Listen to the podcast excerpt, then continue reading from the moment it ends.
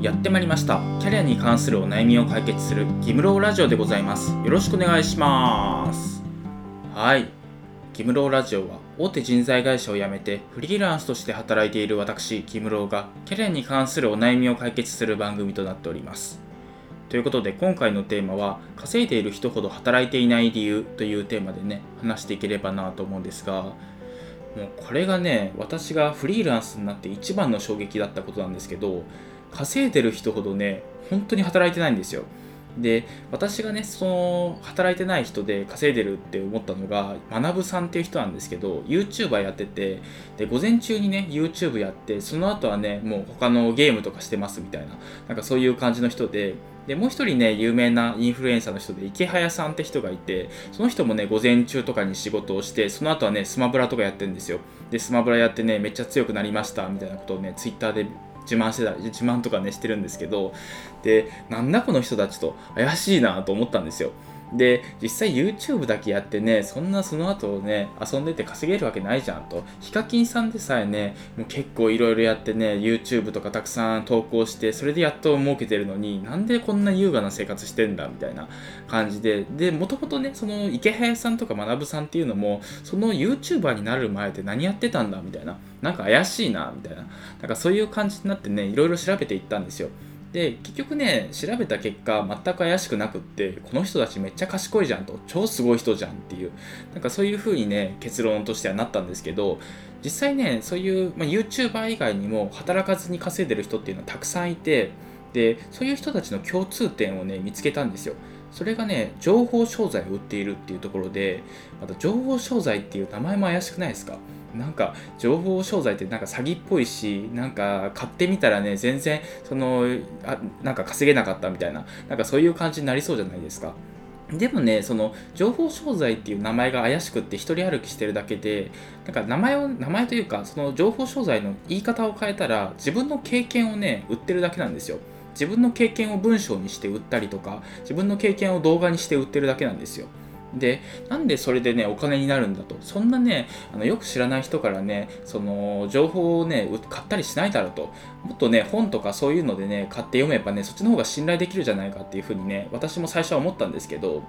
ただフリーランスが挑戦するビジネスってなかなかね本になってないんですよね。で本になってないしましてやそのそれを教えてくれるスクールがあるわけでもねないんですよ。だからこそね情報商材とかで先に挑戦してる人の体験談とかノウハウっていうのをインプットするしかないっていう現状があるんですよ。で SNS とかねそういうところで探してもいいんですけどただねちょっと表面的というか例えばこういうビジネスがあってこういうメリットがありますよまでは書いてあったりするんですけどただ深いねそのやり方とかそのビジネスに挑戦する方法みたいな踏み込んだところは有料っていうところが多くってだからこそね新しいことをやるには情報商材をねあの買うしかないみたいななんかそういう情報状態になってるんですよねだから本の代わりに情報商材でインプットするみたいなのがもうフリーランスの中では当たり前になってるんですよ。だからこそね、あんまり有名じゃない人とかでも新しいビジネス挑戦して成功してる人がいたら、まあ、情報商材書いて、それを売ってめっちゃ稼いでるみたいな、なんかそういう人がね、たくさん世の中にはいるんですよね。で、ちょっとね、本題に戻るというか、じゃあ情報商材を売ったらなんで働かなくていいかみたいな、なんかそういうところになるんですけど、で情報商材を売ってる人ってもう小説家みたいなもんでもう本書いてでそれがね売れたら印税生活みたいな感じなんですよ。もう本を本じゃないですね情報商材を作ってでネットにアップロードしてで興味がある人ら人がいたら買ってくださいみたいななんかそういう感じになってるんですよ。でそれをねあの調べてあこれ買いたいって思った人が、まあ、月に何人かいたらその分だけ収益が入るっていう、まあ、そういう仕組みなんですけどで金額としてはねもうピンキリで100円ぐらいのものから何十万円のものまであって私はね情報商材買う時は5万円とかなんかそれぐらいのやつを買うことが多いんですけどそれでもねその5万円のやつでも私が最近買ったやつだと2日とか3日とかで20個20部ぐらい売れたらしいのでそれで100万円じゃないですか、まあ、それはすごいですよね。もう数日で100万円売れてるって半端ないなって思うんですけどまあ、そういう感じでね人気がある人というか、まあ、たくさんの人からね信頼を集めてる人の情報商材だともうめちゃくちゃ売れたりしてるみたいですね。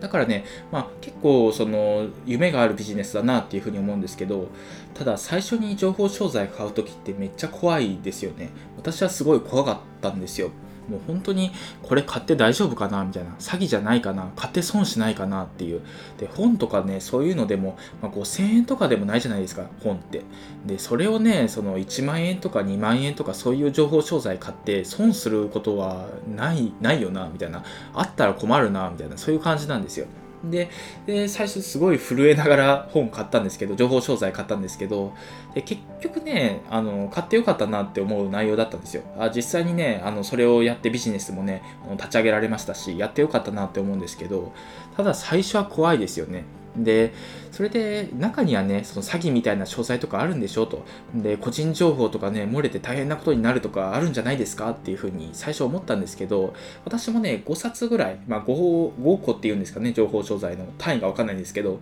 5個ぐらいね情報商材買ったんですけど今んとこねあの損したなってこともないですしちょっとこれ個人情報漏れてるなみたいな変なところからメール来るなみたいなこともないので、まあ、そこはねあの一つ安心してるところではあります。でかなりね心配だって人はね口コミを見てみるといいと思います。やっぱり情報商材をねあの売り始めたらある程度ね口コミとかも出てくるんですよ。でそういう口コミがねたくさんあって買ってよかったですみたいな声が多かったらあこれはねちゃんと値段ぐらいのお金払う対価分ぐらいのあの価値はあるんだなと思って買うようにしてるんですけどなんかそういう買い方をしてたらね基本的に失敗しないです。まああのちょっと高いかもしれないけれどもちゃんと役立つ情報だったなっていうことがねほとんどかなと思います。なので、もしね、興味がある人はね、一回情報商材買ってみてください。で、こういう情報がね、有料なんだと、こういうものがね、あの売れるんだっていうのが分かったら、一回ね、自分でもね、書いてみるといいと思います。なんかこういうのだったらね、有料で発信してもいいかもなっていうのがね、1個でもあったらね、挑戦してみてください。結構いろいろ見えてくると思います。あ、こういうのがね、売れるんだと。で、こういうのが売れないんだ、みたいな。なんかそういう発見がね、自分でお金を稼ぐっていう経験につながるのかなと思うので、ぜひね、興味がある人はやってみてください。というわけで今回は以上になります。今回は稼いでいる人ほど働いていない理由というテーマで話してきました。で結論としてはね、今回の結論としては情報商材を売っているからっていうものだったんですけど、ただね、結構いろいろ自動で稼げる仕組みを作るっていうのはね、いろいろあると思います。なのでビジネス自動化とかでね、調べてみてください。結構いろいろ見つかると思います。なので、あの、いろいろね、稼ぎ方って無限大かなと思うので、あの、ぜひね、いろいろ模索してみたらね、面白いかなと思うので、えー、ぜひ挑戦してみてください。で、今回はね、あの、以上なんですが、キャリア形成に関する情報をブログでも発信していて、副業演芸場っていうのをやってるんですけど、そっちでもね、役立つ情報を発信してるかなと思うので、興味がある人はそちらも読んでみてください。というわけで今回は以上です。ありがとうございました。